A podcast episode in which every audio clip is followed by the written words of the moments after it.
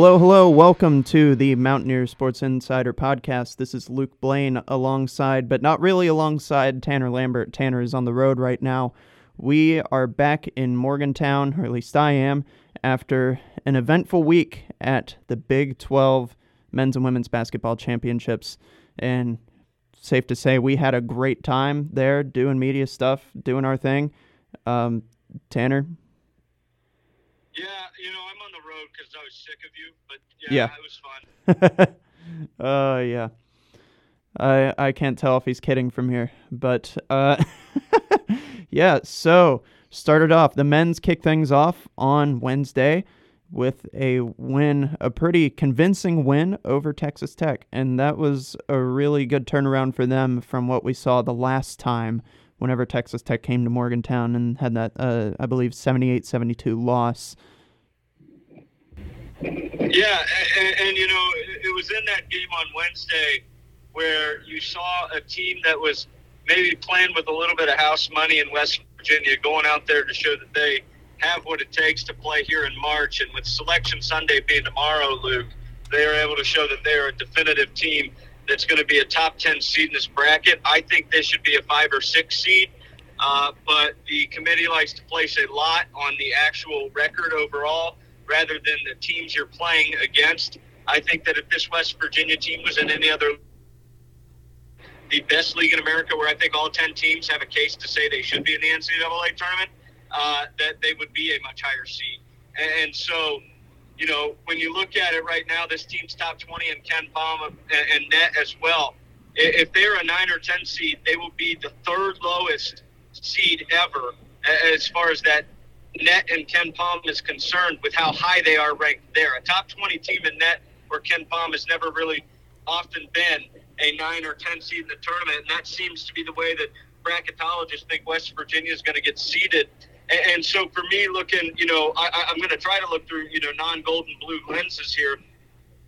I don't, I don't think that that's quite fair. You know, three years ago, this team had a fairly similar record, I want to say, but they finished better within the Big 12 standings, and they were all the way up to a three seed, right? And so mm-hmm. to punish them for playing in the best league in America because their record was what it was, well, when you go down and look at it, West Virginia's playing their best basketball of the year right now they started 0 and 5 in Big 12 play, and they won seven and six down the. They went seven and six down the stretch, uh, and then they added another win in Kansas City before playing the best team in America uh, on a night where they had no effort, and, and that was evident by all of the players after that game on Thursday, which we'll get to.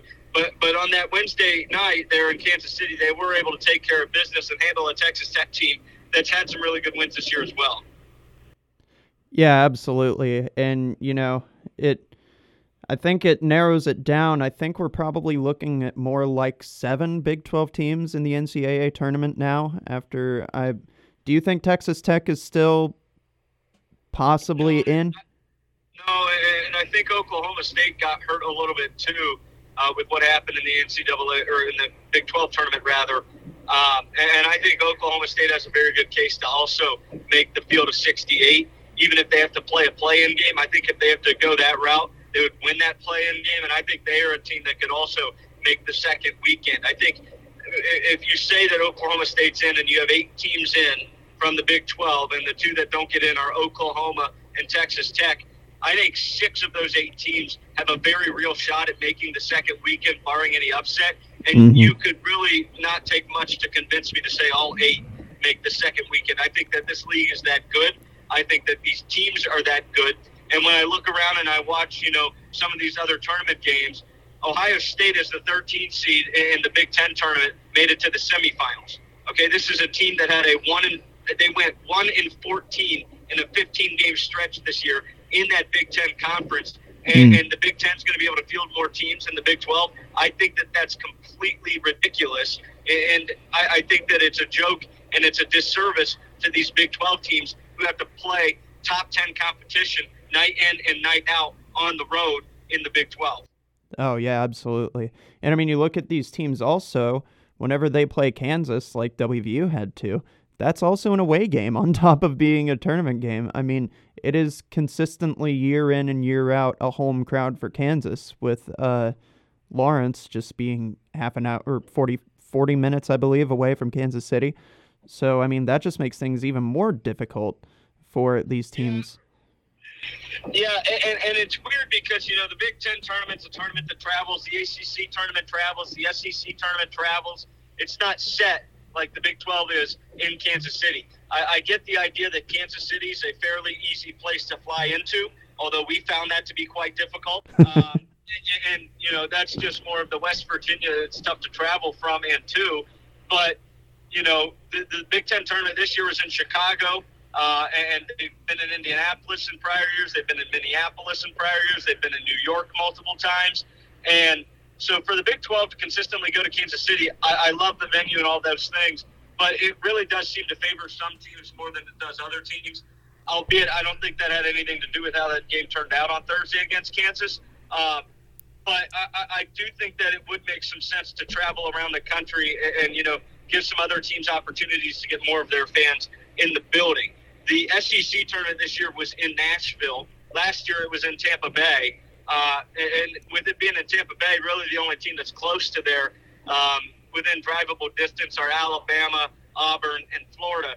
Uh, in, Kansas City, you do have Kansas that's obviously the closest, and, and, with them consistently being one of the best teams year in and year out, not only in the league but in the country, it seems to favor them. But Ames is not that far away for Iowa State. Obviously, Kansas State is a border state that and, and the Oklahomas don't really have to travel that far either. But you do have, you know, the multiple Texas schools along with West Virginia who have to travel a little further to get up there. Um, but but you know, I, I think that when you get into that building, you know, it, it is just the competition of it. And like I said, I, I feel like West Virginia was playing with house money because they knew that they were making March already, as far as the field of 68 and the big dance goes, and, and they didn't feel like they needed to prove anything more than that. I think you could tell that not only in the players' quotes a little bit, but after that win on Senior Day in Morgantown against Kansas State, you know, Huggins is wearing the NCAA bound hat and all of those things. And it is an homage to how much this team has persevered down the stretch. But that's after a self inflicted awful start 0 5 in Big 12 mm-hmm. play this year. Yeah, and I think we're at a point where we can start talking about that the uh, the post game of the Kansas. Um, uh, I mean, Erik Stevenson said it himself. They just didn't really want it, and there wasn't any energy or enthusiasm. Huggins harped on that too. And I don't know. I think I can, to a certain degree, understand it whenever you know that you're a lock for the tournament. I guess you don't want to go too hard and maybe risk guys getting hurt. I can understand that. But at the same time, you know, you have fans flying out there. And I think to, I don't know, to kind of have that complacency on one of the biggest stages in college basketball today. I don't know. Some parts of that didn't sit right with me personally. And I mean, I'm not going to say they didn't try at all. I mean, I think that Kansas, I'm not saying that they would have definitely beat Kansas if they would have left it all on the line out there because, you know, Kansas, especially in that second half, every single time WVU tried something, Kansas had a response and I think WVU got it down to four at best, and you know it just shot right back up to eight and ten. So, yeah, I think that you know, and people always want to bring up the getting tired excuse, and I think that there's a fair assessment in that to a certain degree. You know, you got a team coming off a bye, and you have another team just coming off of playing the previous day, but that's what it's going to be like come tournament time with the NCAAs. Yeah, you're definitely right about that. And, and, you know, the idea of being complacent, well, Kansas didn't look like they were playing complacent basketball. Iowa State didn't look that way. Baylor didn't look that way. Texas didn't look that way. And so, you know, I, I don't really buy into that argument. I do think that there is something to be said for the strength of schedule they played after it's third toughest in the country. Um, and, and they knew that those were games they had to win and, and they were able to do those things and find a way to most likely get into this tournament. And, and so for them, maybe that was more of their Big 12 tournament. It, it wasn't day after day, but it was Saturday, Monday most of the time. And, and so in that, I can understand it, I guess, in, in some ways. But, you know, for me, looking at it just in a personal sense, was the idea that I think that this year, this is not a Kansas team like we've seen in other years, and similar to that of Texas, even, where yes, Kansas is probably the number one seed in the country. I, I, I think that that's true. But I, I think this could have been anybody's tournament to win, Luke. And mm-hmm. you have arguably the best point guard you've had here since Da'Sean Butler uh, and Erik Stevenson as far as a primary scorer who can throw it up and hit it. And we've seen him do that a lot this season. And, and around him, you've got a fairly good team, I think. Uh, one of the better ones in the last couple years here, where this was year you could have possibly went out and won a Big 12 championship. And, and there's something to be said about winning those, too. I think so too, but I think that they are coming from a place of, I think, looking at the grand scheme of things, which I think hmm, it's very because of course you want competitive basketball and you want it to be worth the players' while and you want it to be worth the fans' while, but also, you know, they've they've lost Mo Wague. You know, there have been a couple times where Keedy's been hurt. You know, you have these things and I do. I think. I think it's a very interesting question. Do you really want to risk re-injury for a conference championship when you already have that security of the NCAA tournament?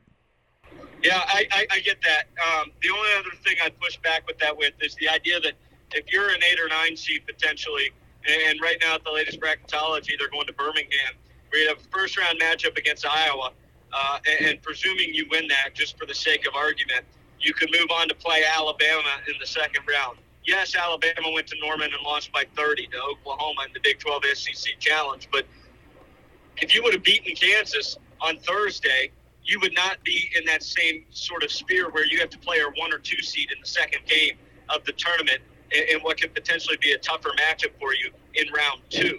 Uh, and so for me, as far as that goes, I think that there still is definitely something to play for in, in that aspect. Um, but my argument from the beginning of this season was the goal this year is to make that NCAA tournament, and they did that. So for me, I, I think you can call call it a successful year, uh, especially with how bad last year was. Uh, Huggins said he was going to fix it. I said it still during the start where they were 0 and 1, and then 0 and 2, and then 0 and 3, and then 0 and 4, all the way up to 0 and 5. I said, you know, the season's not lost yet. A lot of fans gave up hope. It seemed like on social media. I know that you know, some of the other U92 guys and I would talk about it on Sports Night and things like that. And I say, you know, the goal is to make the NCAA tournament. That is not out of reach. If they, you cannot change your goals midway through the year based off of how you're performing. Okay, if this is the goal, this is the goal. Yes, there's a time to reassess, but you can't just continue to change back and forth based off of how, how a Monday night goes or how a Saturday goes in the Big 12. And early on, I said I thought this was one of the best leagues in America, and or over. It is the best league in America, and, so to make uh, the NCAA tournament out of that is definitely an accomplishment. And, so I think that right now you can still call it a successful year. So we'll have to see what happens tomorrow on Selection Sunday to then judge what can this team do starting on Thursday, most likely. Absolutely. And looking at that Big 12 conference championship game right now, the Texas Longhorns lead the Jayhawks 49 41 with 15.53 remaining in the contest. Could be yeah. for, I mean, I don't know how much you want to call a 2 1 defeat an upset, but, you know, I think anybody beating Kansas is an upset. Well, I, I think that Texas has a lot on the line, too. They could potentially be a one seed if they win this game, I think. Um, and, and I think that Rodney Terry has done more than earn his job uh, going into next year by removing that interim tag off his uh, name right now, as he's still the interim head coach at Texas basketball. If he goes out and wins this Big 12 championship, there's no doubt in my mind he should be the head coach. Even if he doesn't win it here tonight, I think he should still be the head coach at Texas next year. He's done a terrific job since the firing of Chris Beard. And, and so I, I think that Texas is a team that if they can win it here tonight, has a real shot at, at being the uh, being a one seed rather in this field of 64. And Kansas can still be a one seed in that argument as well. Yeah, absolutely. So moving over to the women's side of things, absolutely crushing defeat for the Mountaineers yesterday. If you're a Mountaineer fan, it was, I mean, WVU leads 11 points going into the fourth. I personally, I had my recap written. I was like, "Yep, the Big 12 women's ba- or the WVU women's basketball team advances," and within the last minute, I was rewriting all of that, Tannor, and it was it, it was it was truly a shocker. Yeah, Oklahoma State hadn't led since I think they were up two nothing to start the game. Yeah. Uh, and you know, I told uh, Brian McClellan right after the game that I hate Isaac Newton. Um, gravity was not on West Virginia's side yesterday. It looked like it might have been. I was listening to my call of it one more time just at the end to see if I had, you know, liked what I said or not. As that shot went in for the Oklahoma State Cowgirls at the buzzer to beat West Virginia, and I thought I did a fine job. But hearing that again, I mean, it was literally rolling out at the buzzer, and it rolled in rather instead, mm-hmm. ending West Virginia's hopes to move on in the Big 12 tournament. They would have played today against that Texas team with uh, Coach of the Year Vic Schaefer. Uh, but you know, you got to give a lot of credit to those girls uh, on both sides of the basketball yesterday. Madison Smith had 20 plus points again. That's four straight games for her where she's done that. Um, and, and this is a team I think that deserves to play in March. They finished tied for fourth in the league this year, and uh, the last like four or five years in a row, I don't remember Coach P's um, exact quote, but she said something along the lines of, "Nobody has missed the NCAA tournament finishing that high in the Big 12, so why should it change now?" That's and, true. And obviously, that's a paraphrase, but I think she's completely accurate. The, the, it is arguably the best backcourt in the Big 12, let alone one of the best in the country with Madison Smith and J.J. Quinerly. And, and they proved it again yesterday, even with J.J. missing a lot of time in that game, that they are game records. They are scorers, and they run this team. And, and so to have that kind of defeat in the way it happened was absolutely uh, wild. And, and there were some interesting things. I asked Coach P about it after the game. They had a foul to give. They elected not to do it. They wanted to force uh, Oklahoma State to a contested shot, which they did. And I mean, it, it was a miraculous shot that wound up going in, uh, and, and it caused West Virginia a loss. I, I think that they could have almost benefited by playing in the round one rather than having a bye and adding another win to that resume. Mm-hmm. Um, because it, it, seems to me like they might be on the outside looking in as far as NCAA March Madness goes for them. Although Selection Sunday is tomorrow, uh, there were some things that could have happened today that could have helped them. Uh, we'll have to see what the committee decides. I, I, think to not give this team a chance, though, would be very disappointing. Uh, even if they have to play a play-in game, I think they'd be more than delighted to go do that and, and prove who they are. They really don't have any more than one bad loss, I would say, on the season, and that was that NC State loss early on mm, uh, to a team who was ranked in the top 10 at the time. Uh, and, and, outside of that, there really wasn't anything that was that awful, in, in, my opinion. There were some Big 12 losses that were very close. They did have the bad loss in Ames. They avenged that at home by beating Iowa State by a similar margin. Yeah, and, and then oh, like and then you also have that Texas Tech that last second well, right, loss. Right, that's what I mean. Yeah, a lot of those games went right down the wire, exactly like they did yesterday. And so to keep them out, I, I think would be uh, uh, a, a poor lapse in judgment for the committee because I think that this is a team that is deserving of being in the field of 64.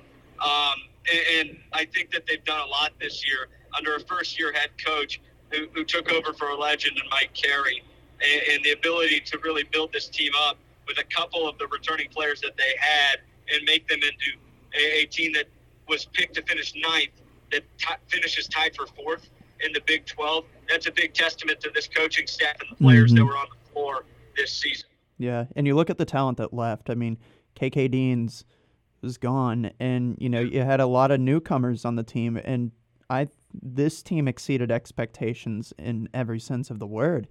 I mean, and you know, largely, I think that a lot of West Virginia fans probably want to see this team make the tournament, really to see Maddie Smith take the court one more time. I mean, she, like you mentioned earlier, she has been absolutely stellar these last four games with 23 points yesterday. And, you know, her and Quinerly, and I've kind of harped on this issue uh, during the season. I know you're probably tired of hearing me say it, but they are rather top heavy on offense. You know, Quinerly and Smith combined for 41 points, 23 and 18. Nobody else had more than six. 41 of 61. I mean, that's just 20 points, you know, and obviously I mean, you can only ask for so much. You know, I think that the second half, the Cowgirls did a much better job of guarding specifically Smith. And I know JJ stepped up in a few key moments. But of course, I think that if it doesn't if it doesn't work out that this team takes the court again, you know, I think WVU fans are going to hate to see Maddie Smith's last game end that way, you know? Yeah, you know, I, I think that they will play in the NIT if they don't get invited. Mhm. Um, and I think that if they do play in that NIT, they'd be one of the favorites to win the whole thing. yeah. Which could you you could argue could almost be better for this team long term rather than short term. Um, and, and I think that'd be an interesting way to look at it. Uh, and, and you mentioned it right there. You know, there are a lot of times this season when they were lacking a tertiary scorer. You mentioned KK Deans not being here, but you also, you know, don't have Esmery Martinez back Mm, this year, yeah. who was a big part of this team last year. Uh, we see what Jasmine Carson's doing down at LSU. Uh, she's averaging about 10 a game down there at Louisiana State. She wasn't a, a true primary player on this team last year, but maybe somebody that could have helped this year. Uh, and obviously, with the coaching change, you're going to see a mass exodus of the program, and, that's what we saw. However, I think that this the stones were laid this year by Coach P and her staff for what's going to be built for the future, uh, and, and I think that they're ready to build this thing brick by brick, Luke, and it's going to be a, a very good future ahead for Coach P's uh, uh, Mountaineer squad. I think that she was the correct hire. Obviously, we have only a one-year sample size so far, but she really came into the Big 12 and, and held her own. Uh, again, that top four finish is a huge, huge deal as a first-year head coach with a team who was picked again to finish ninth in the conference, second to last, that is. And, and then you look at next year, you add four more teams to this league, it's only going to get tougher. But to be able to Mhm. go out and be that successful in year one definitely is going to be good for the future. And then if you still want to talk about the future, you've got two top 100 re- recruits coming in next year uh, to join this team. And, and that's never going to be a bad thing either. Uh, we've heard J.J. Quinerly say it too, that she's ready to take over Maddie's role. Uh, one other thing on Madison Smith, really quickly, too, is the fact that she's now the all time minutes leader uh, Mhm. in Golden Blue uh, for this women's basketball program. And that's a huge, huge accomplishment for her, something I'm sure she's very proud of, um, and, and definitely something that should not be looked over. Uh, she's got a ton of accomplishments here at WVU, and- and that's just another one that added to the resume. Yes, it was a heartbreaker yesterday, but you can't fault what they did this season, and you got to give a lot of credit to that Oklahoma State team. They were Absolutely. able to open up Alnatas there in the fourth quarter and make things happen uh, for her offensively uh, among some other players on that team. Milton had a very nice day yesterday too for the Cowgirls, and they they ended up being the better team in the second half, and they were able to erase a 10 point deficit and come out and win it. Uh, and, and so credit to Oklahoma State. They're going to be a team that's definitely in the field of 64. I know that uh, first year head coach over there, Jacie Hoyt, thinks that Coach P's team should be in the field of 64. Uh, I don't know how much, you know, sort of say she has. Obviously, probably not much, but Coach P was really pushing for her team to make it as well after the game yesterday. And again, I think that if they do get in, uh, they can definitely win some games here. Yeah, absolutely. And just to mention that, I mean, you know, hopefully, or well, I'm sure Mountaineer fans hope they can at least see Maddie Smith take the court one more time. Absolutely one of the all time greats for this program. Um, but yeah, I mean, it has, it was a fun, fun weekend to say the le- to say the least, or fun week, I guess, to say the least. Wouldn't you agree, Tannor? Yeah, um, it, it was good. The weather was about the same in Morgantown. Oh man. Um, there was there's a lot of cool stuff though that we got to do. It was a good opportunity for us, um, and, and we've got some big news coming up. Some big interviews for the Mountaineer Sports Insider. So we hope you keep tuning into us here. Yes, absolutely.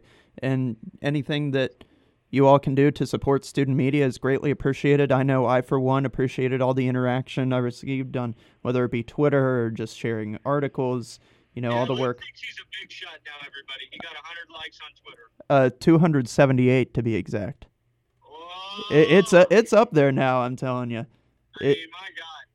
Yeah. Just give him the blue check mark, Elon Musk. please. yeah, I'm not going to pay $8 for it. yeah, I think you can. Uh, I don't know. I don't think that everybody pays that. Yeah.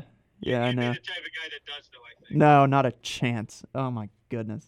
How could you? That I'm actually offended by that. Well, But I'm sorry. Uh, you offended me quite often this weekend. First and foremost, with the idea that chocolate is not good.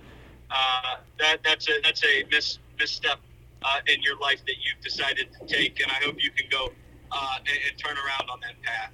yeah, well, I I don't know. I I see this path as the path worth taking. I'm sorry, right, friend. Fair. Yeah. Fair enough. We'll be back with more later this week, most likely. We are going to be on spring break, but lots of Mountaineer events going on this weekend, not just the Big 12 tournament. Um, so there will be a ton more coverage coming your way. Make sure to follow the Twitter.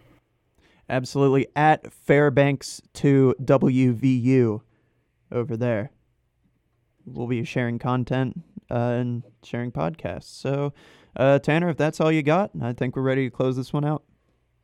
Yeah, I, I, again, I do want to say that both of these teams, uh, they they met their expectations at the least for this year, and, and so to be upset about it after the fact, I, I think in the moment is fair. But I, I'm not a guy who's a fan of just changing expectations on the fly based off of what's happening day in and, and day out.